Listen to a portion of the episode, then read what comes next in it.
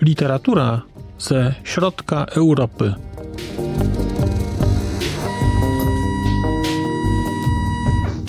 Podcast około książkowy.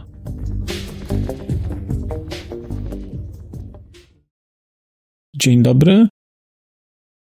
Przed mikrofonem Marcin Piotrowski. Zapraszam Państwa do wysłuchania kolejnego odcinka podcastu Literatura ze środka Europy. Dzisiaj mam dla Państwa książkę Marcina Zaręby Wielkie rozczarowanie. Geneza rewolucji Solidarności. Książka jest bardzo nowa, bo ukazała się dosłownie kilka tygodni temu. Ja ten materiał nagrywam 7 września 2023 roku. Książka jest na rynku od kilku tygodni. Liczyłem, że dam radę przeczytać ją na rocznicę porozumień sierpniowych, ale mi się nie udało, natomiast no, jestem tydzień później z tą książką. Książka ukazała się nakładem krakowskiego znaku i kiedy tę książkę zobaczyłem, to się nią no nie chcę powiedzieć, że zachwyciłem, bo trudno się zachwycić czymś, co się jeszcze nie czytało. Ale to była książka, na którą bardzo długo czekałem, mimo że nie wiedziałem, że powstaje. Czytałem bowiem kilka lat temu książkę Marcina Zaręby Wielka Trwoga. Polska 1944-1947. I tamta książka Zaręby zrobiła na mnie ogromne wrażenie, opowieść o kraju, gdzie ustępuje okupant, wchodzi nowa władza, nowy okupant, jednocześnie cały kraj jest w trakcie takiej gigantycznej tranzycji jakiejś. No, tamta opowieść była opowieścią fascynującą, była opowieścią, wydaje mi się, zupełnie nieznaną, odsłonięciem kilku lat mimo że bliskich, to jednocześnie takich, o których właściwie nie mówi się, albo mówi się nie mając pełnej wiedzy. No i tak sobie żyłem z tą świadomością, że Marcin Zaręba napisał taką świetną książkę. I nagle zobaczyłem książkę jego pod tytułem Wielkie rozczarowanie. Mija 10 lat, bo poprzednia książka, czyli ta Wielka Trwoga, to był rok 2012. Mamy rok 2023 i dostajemy kolejną książkę Marcina Zaręby. Dostajemy dzieło monumentalne, powiedziałbym. Monumentalne w takim sensie, że jest to 700 stron czystego tekstu, plus przypisy jeszcze, ale 700 stron czystego tekstu, Książka w takim typowym dużym formacie akademickim, zalana tekstem od prawej do lewej. Długi łam, duża strona. Tu jest po prostu mnóstwo do czytania. Muszę powiedzieć, że z pewnymi obawami tę książkę do ręki brałem, no bo jak zobaczyłem tytuł Wielkie rozczarowanie, no to myślałem, że to będzie jakaś książka, obawiałem się trochę, że to będzie jakaś książka z gatunku spisku Elit w 80 roku i jakichś takich, e, takich historii kwestionujących właściwie zasadniczo historię, którą znamy. No i się na szczęście, na szczęście się nie zawiodłem, na szczęście rzeczywiście to jest książka historyczna, którą napisał historyk, naukowiec. O czym jest wielkie rozczarowanie? Wielkie rozczarowanie to jest unikalne, absolutnie unikalne opracowanie pokazujące właściwie epokę gierkowską. No, może epokę gierkowską plus, bo tam są trochę odwołania do czasów także gomułkowskich oraz także do lat 50. i do wydarzeń roku 56. Ale w głównej mierze to jest książka, która opisuje dekadę Gierka ale te wszystkie rzeczy opisuje, starając się wyjaśnić i zrozumieć co wydarzyło się takiego, że w roku 80 w Polsce doszło do rewolucji. Bo to jest główna teza tej książki. Wydarzenia roku 80 są przez Zarębę przedstawiane jako rewolucja. No, może się to wydawać zaskakujące. No, nie było, nie ma wszelkich takich symboli rewolucji, które najczęściej kojarzymy. Krwi, ludzi na ulicach, trupów i tak dalej. Jednocześnie Zaręba w tej książce w kilku miejscach analizuje, odwołuje się do prac politycznych, z nauk politycznych, historii, do prac osób, które zajmują się teorią rewolucji, którzy starają się zrozumieć rewolucje, które zachodzą. I obecnie, i w przeszłości rozłożyć je na czynniki pierwsze i znaleźć wzór na rewolucję, określić, co sprawia, że rewolucje wybuchają, jak długo trwają, dlaczego się pojawiają.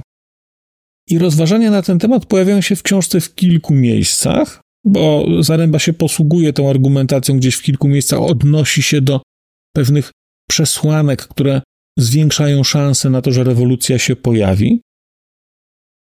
Jest to absolutnie fascynujące. Jest to fascynujące.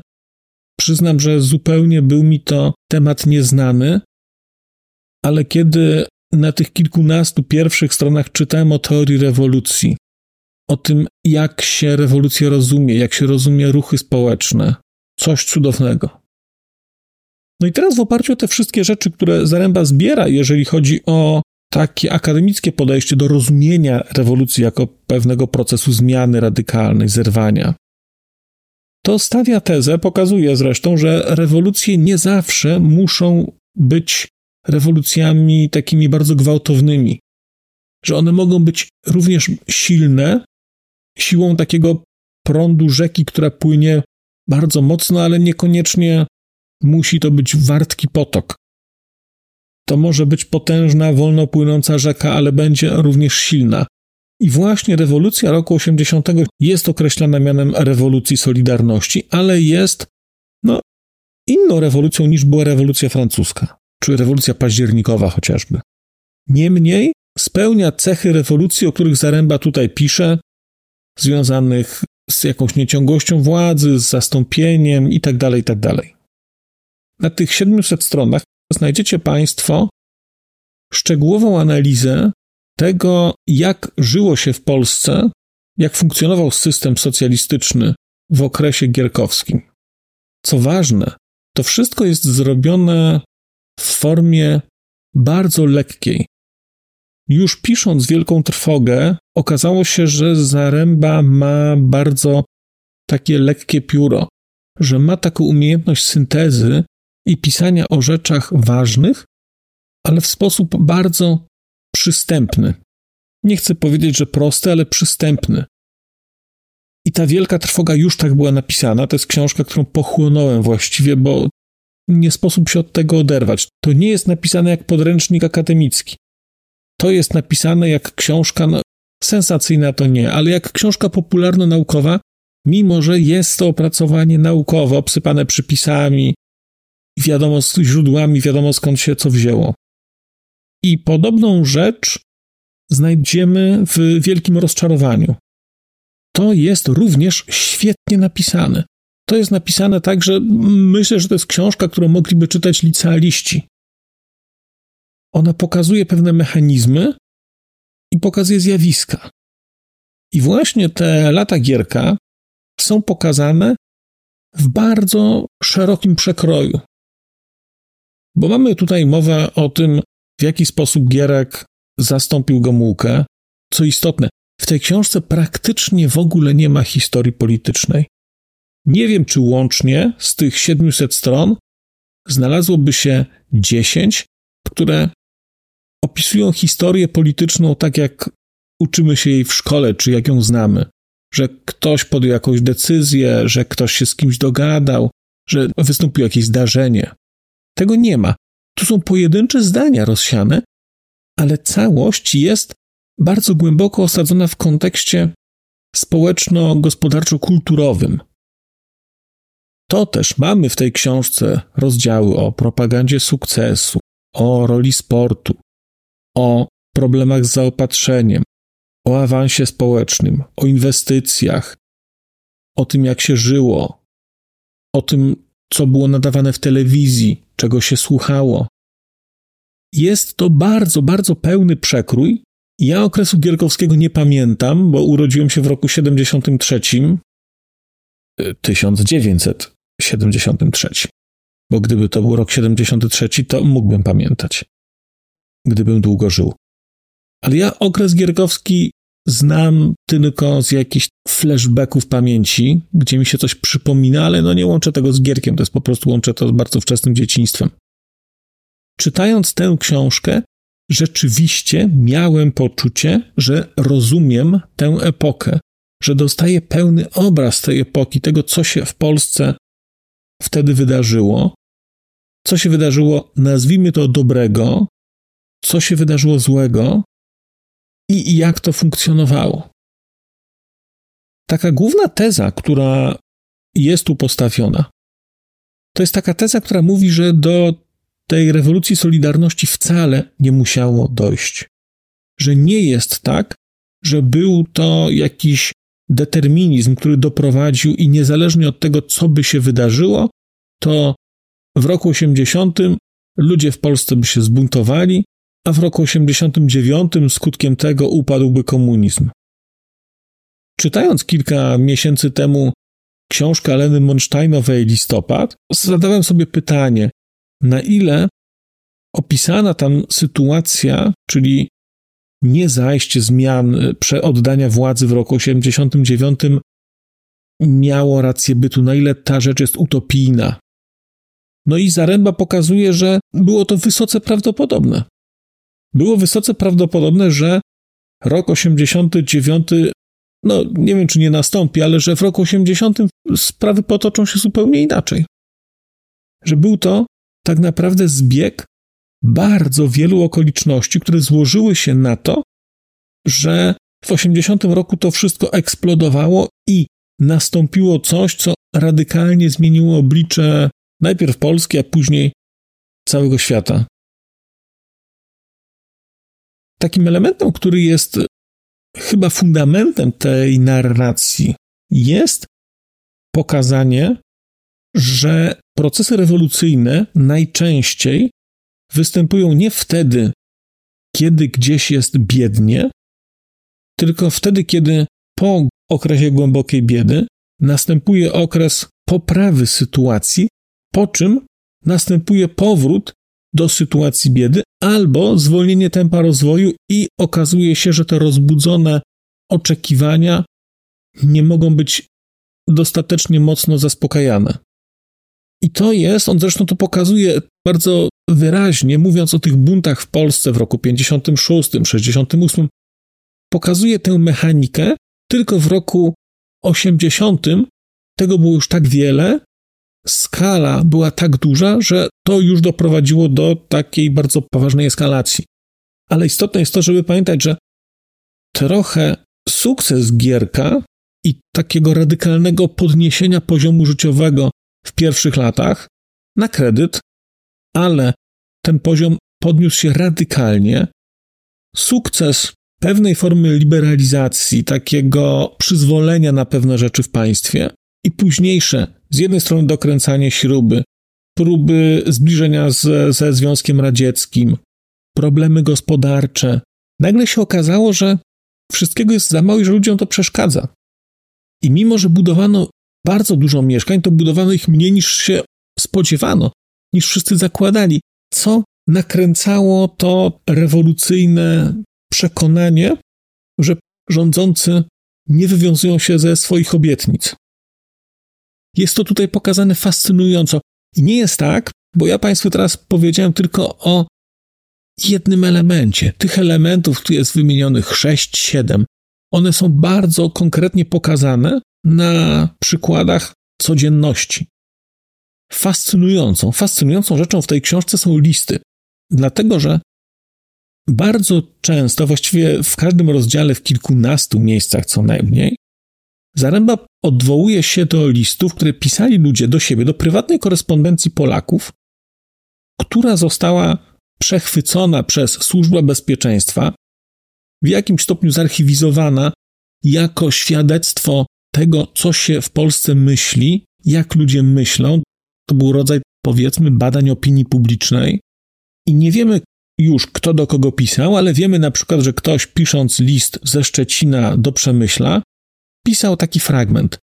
I to jest bardzo głęboki wgląd w życie codzienne Polski Ludowej oraz w takie przekonania, w takie plotki, które krążyły. To jest niesamowite. Ja o wielu rzeczach w ogóle nie słyszałem. Pamiętam na przykład, pamiętam, był rok 80, miałem 7 lat i pamiętam, jak byłem na w czasach w Pobierowie, ale pamiętam, że jechaliśmy tam przez Świnoujście. I pamiętam, że wtedy w 80 roku mówiło się, ja, ja to pamiętam jeszcze, że mówiło się, że będzie wojna. I pamiętam, że nawet byliśmy w Świnoujściu i tam widziałem tam niemieckich marynarzy i pamiętam, się strasznie ich bałem. I dopiero teraz, czytając książkę Zaręby, zobaczyłem, jak głębokie było tło. Jak bardzo w 80 roku ludzie byli w Polsce, w całym kraju, przekonani, że wybuchnie wojna. Jak mówili o tym księża na ambonach, jak ludzie podsyłali sobie listy, sugerując sobie kupienie rzeczy i przechowywanie jakichś tam materiałów sypkich. Coś fascynującego. I uświadomiłem sobie, że mi się to gdzieś obiło, ale nie znałem skali tego. Ta książka pokazuje skalę, no ale nie tylko tego. Bardzo ciekawie jest też pokazany tutaj rok 79 i w ogóle tu jest postawiona taka teza, że ten rok 79 był rokiem bardzo wyjątkowym, a wręcz za którymś z historyków amerykańskich jest postawiona taka hipoteza, że rok 79 jest właściwie początkiem XXI wieku. No bo mamy z jednej strony wybór papieża Polaka. Mamy w Wielkiej Brytanii zwycięstwo Margaret Thatcher, taki radykalny zwrot w kierunku bardzo brutalnego liberalizmu i konserwatyzmu. Mamy rosyjską czy radziecką inwazję na Afganistan. Mamy rewolucję w Iranie. Co ciekawe, w ogóle ta rewolucja w Iranie jest postrzegana bardzo podobnie do rewolucji w Polsce w roku 80. Obie są na tle religijnym. W obu jest jakiś system, reżim, który jest nieceniony przez ludzi, nielubiany. Wybucha rewolucja, która niesie nadzieję na jakąś zmianę. No niesamowite, to jest niesamowite. Są te porównania, czy jakieś analogie, które są wyciągane od kogoś innego. Natomiast dokłada to tej książce takiego waloru uniwersalności i tego, że człowiek się zastanawia rzeczywiście, jak ten świat mógłby wyglądać, czy jak wyglądał i dlaczego. Fascynująca książka. Jeżeli jesteście Państwo z pokolenia takiego, które lata 70. pamięta, to wydaje mi się, że lektura tej książki będzie dla Państwa takim skokiem trochę w przeszłość i przypomnicie sobie te czasy jak to było. Ja ich nie pamiętam. Przyznam, że nie wiedziałem na przykład, dlaczego w latach 70. były podnoszone ceny, były robione te tak zwane manewry cenowe, czy manewry gospodarcze, one są chyba tutaj tak określane. Nie wiedziałem, dlaczego się podnosi te ceny, skoro o wszystkim decyduje państwo, po co je podnosić. Dopiero z tej książki dowiedziałem się, że to był sposób zarządzania popytem. Nie było mechanizmów rynkowych, no to jeżeli chciało się zmniejszyć popyt na coś, no to się podnosiło na to ceny. To w naturalny sposób kolejki będą mniejsze i parcie na kupowanie danego towaru będzie mniejsze. Nie zdawałem sobie też sprawy z istnienia w połowie lat 70. w Polsce takich sklepów, które się chyba są opisywane tutaj jako sklepy jakieś konsumenckie, czy jakoś tak. A chodzi o sytuację, w której mamy sklepy, w których ceny są, no powiedzmy, prawie wolnorynkowe. I są tam, to są sklepy z żywnością. Jest cena ustawiona na te tańsze towary, natomiast te towary droższe są sprzedawane w osobnych sklepach po wyższym poziomie cen, Fascynujące, nie miałem o tym pojęcia. Jednocześnie ta książka też bardzo wyraźnie mówi, że w roku 80 Polacy nie odrzucali socjalizmu jako takiego. Nie odrzucali myślenia kategorią równościową, że nie podobało się im raczej forma, nie podobało się im pewne zatracanie wartości narodowych, że nie podobało się oszustwo. Natomiast pewien egalitaryzm, który funkcjonował, miał się dobrze. Mam wrażenie, że to jest coś, co bardzo dużo mówi też o współczesności, bo kiedy zastanawiamy się nad tym, gdzie jesteśmy teraz, to nadal wydaje się, że te prądy takie egalitarystyczne, myślenie kategorią właśnie państwa jako opiekuna, to nie jest tak, że to się teraz objawiło. To jest element, który, jak widać, jest stale obecny po prostu w naszej mentalności. To po prostu tak jest. I to nie jest teraz nagle, tylko to ma ciągłość kilkudziesięcioletnią. I pewnie można spodziewać się, że będzie miało dalszą. Przed nami, proszę Państwa, chyba kolejne 10 lat posłuchy, no bo ukazało się wielkie rozczarowanie.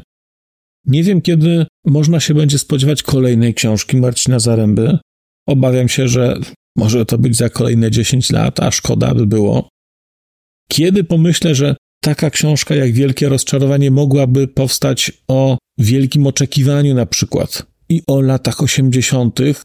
i bardzo chętnie bym spojrzał sobie, skonfrontował moje postrzeganie nastolatka powiedzmy z tym, jak było w rzeczywistości. No ale przyjdzie chyba poczekać. No nie wiem, czy w ogóle taka książka będzie, ale aż się prosi, aż się prosi, żeby historię, która jest tutaj pokazana, pociągnąć dalej. Bo co istotne, ta książka kończy się, właściwie nawet nie wiem, czy tutaj pada słowo solidarność, to pewnie kilkanaście razy pada, ale ona się kończy przed powstaniem związku. Ona się kończy w momencie, kiedy właściwie wybucha, wybuchają strajki w roku 80, ta fala strajkowa w roku 80. Ona się kończy tam, gdzie rozpoczyna się ta historia, która jest nam dosyć dobrze znana już, bo o niej się ciągle mówi. A to, co zrobił Zaręba, to on pokazał bardzo szczegółowo historię, zjawiska, prądy, o których się nie mówi, których się nie dostrzega albo które dostrzega się bardzo powierzchniowo i tylko pojedynczo, a nie łączy się ich w cały obrazek, nie patrzy się, jak one wchodzą ze sobą w jakąś synergię, jakoś się napędzają, coś generują. Polecam Państwu tę książkę bardzo, bardzo polecam. Proszę się nie zrażać wielkością. To jest tak, że i tak będziecie uważali, że ona jest za krótka, bo to jest fascynująca podróż do lat 70. w Polsce, przemiany, ogromnej przemiany społecznej, która na końcu skutkowała zmianami, których efektem jest to, że między innymi mogę mówić do Państwa chyba te słowa. Bardzo dziękuję za dzisiejsze spotkanie. Zachęcam do słuchania podcastu. Nie tylko tego odcinka, dziękuję, że dotrwaliście Państwo do tego momentu, ale także odcinków wcześniejszych. I cóż, żegnam się z Państwem dzisiaj. Do usłyszenia.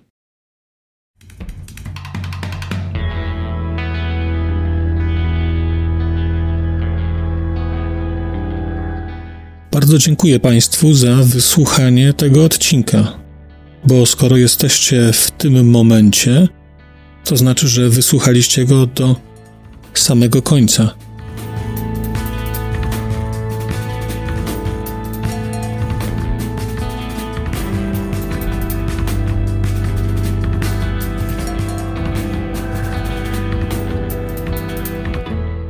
Słuchaczy platform podcastowych Chciałem zaprosić na kanał na YouTubie, gdzie znajdziecie Państwo te same treści, ale dzięki modułowi komentarzy będziecie mogli wejść w interakcję z innymi słuchaczami tego podcastu i dzielić się swoimi spostrzeżeniami dotyczącymi książek, ale nie tylko.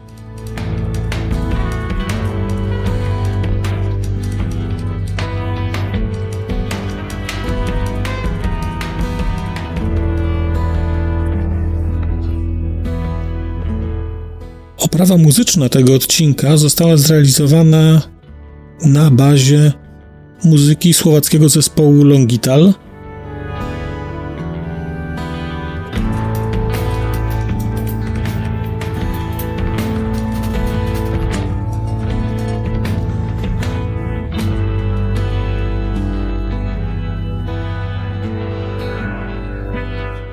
Longital to Wspaniała słowacka grupa, której muzyka jest dla mnie kwintesencją nowoczesnego brzmienia Europy Środkowej. Bardzo Państwa zachęcam do posłuchania tego zespołu i chciałem podziękować Shinie i Danielowi, że zgodzili się na wykorzystanie ich muzyki w moim podcaście.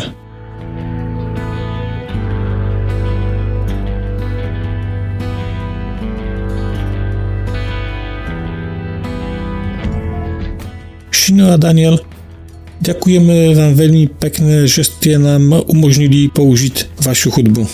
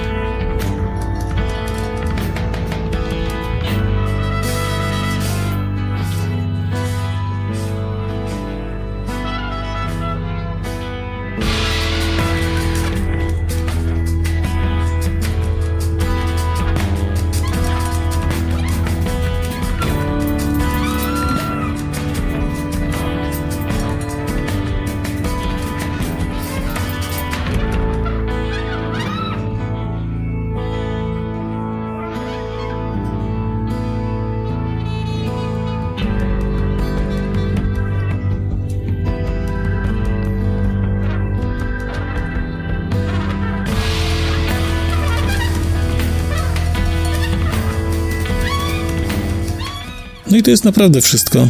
Dziękuję i do usłyszenia.